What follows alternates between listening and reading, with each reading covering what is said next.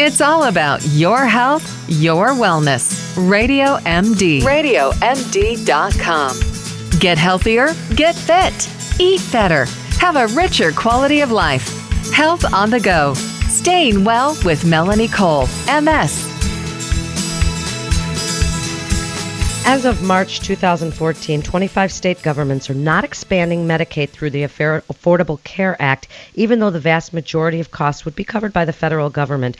In those states that are not expanding Medicaid, an estimated 8.5 million uninsured Americans who would have qualified for full Medicaid coverage will most likely remain uninsured, and among those, black Americans. The racial group most affected by HIV are approximately twice as likely as other Americans to fall into this category.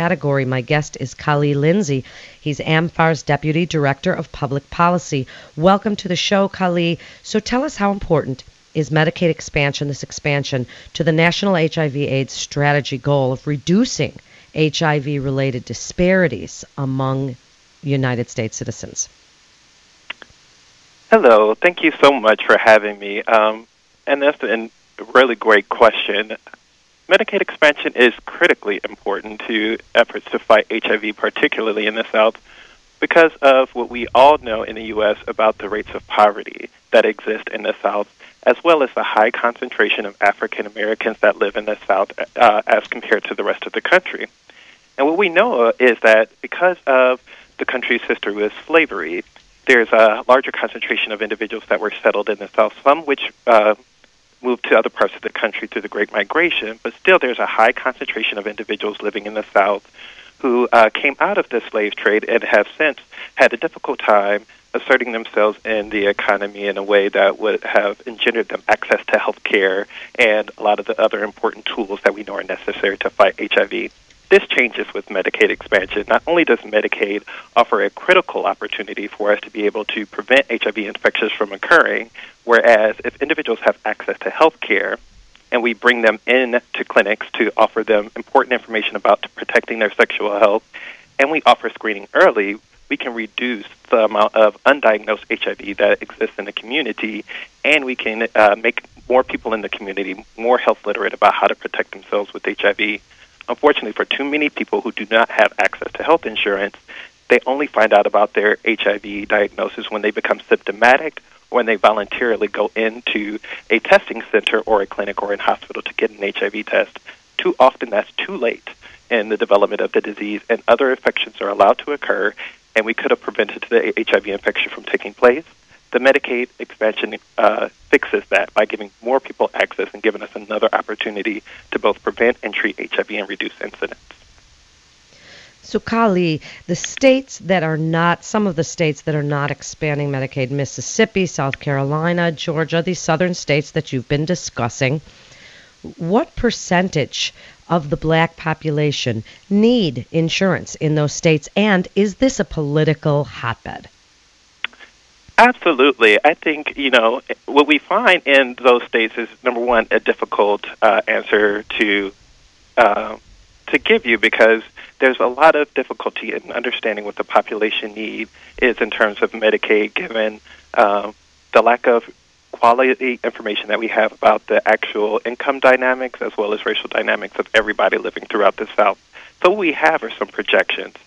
And certainly uh, in the American South, we see that more than 5% of these populations um, in the South are uh, uh, Caucasian needing um, that, that would benefit from Medicaid expansion. But when we look at the African American community, the need is double.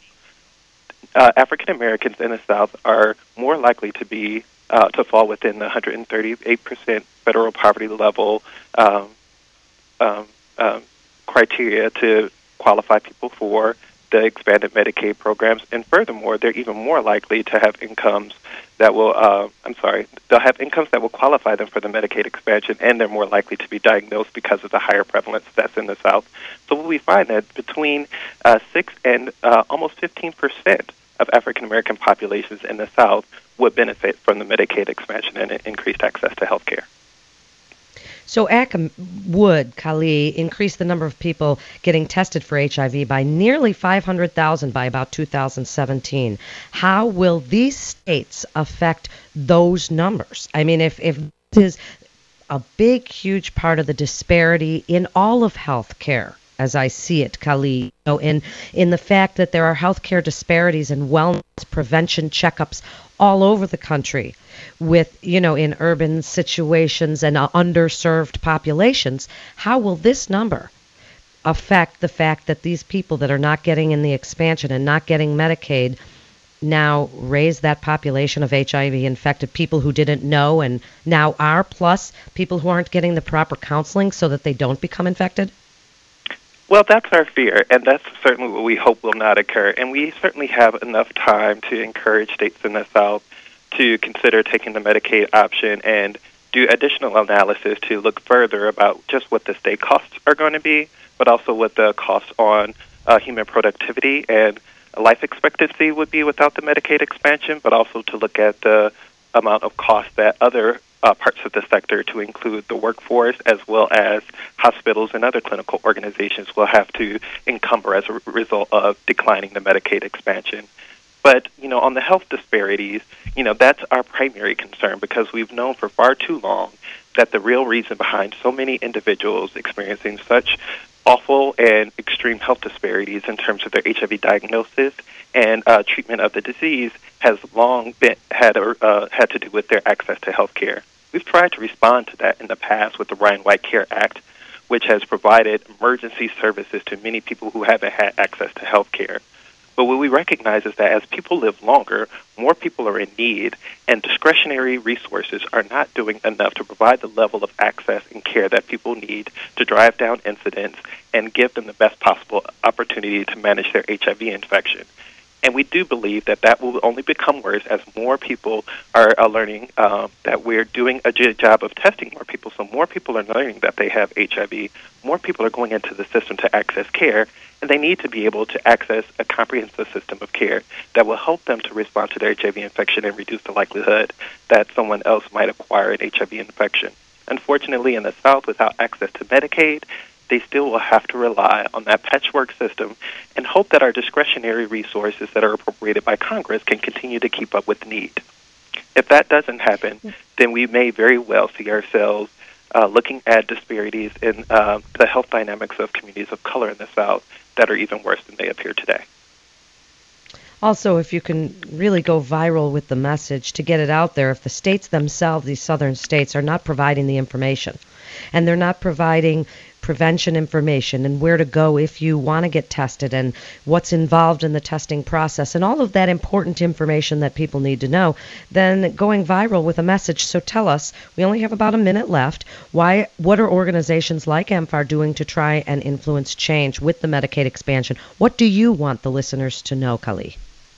What I hope everybody that is within the sound of my voice is able to do at, at the result of this call is to go and look online in your state, particularly if you live in the South, and look and see if they've done a cost benefit analysis of what the Medicaid expansion would cost versus the amount of money that it would bring into the state and uh, economic costs, uh, economic uh, boon um, to clinics and to other supporting organizations over the next decade and make sure that your government and decision makers and your governor uh, understand what the benefits are of the Medicaid expansion. And furthermore, call all of your members of Congress, both at home and in Washington, D.C., and tell them how important the Medicaid expansion is because it's covered almost completely by the federal government for perpetuity, at least 90% as long as the Medicaid program lives, and it's going to do so much to advance our efforts to provide high quality and comprehensive health care services to people who are in need and will drive down the cost of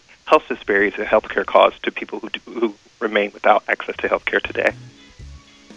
Thank you so much, Kali Lindsay. For more information, you can go to amfar.org and get more information. Get involved because that's the only way we're going to really address some of these disparities and be able to help out as a nation. We have to help each other. This is Melanie Cole. You're listening to Radio MD. Thanks for listening and stay well.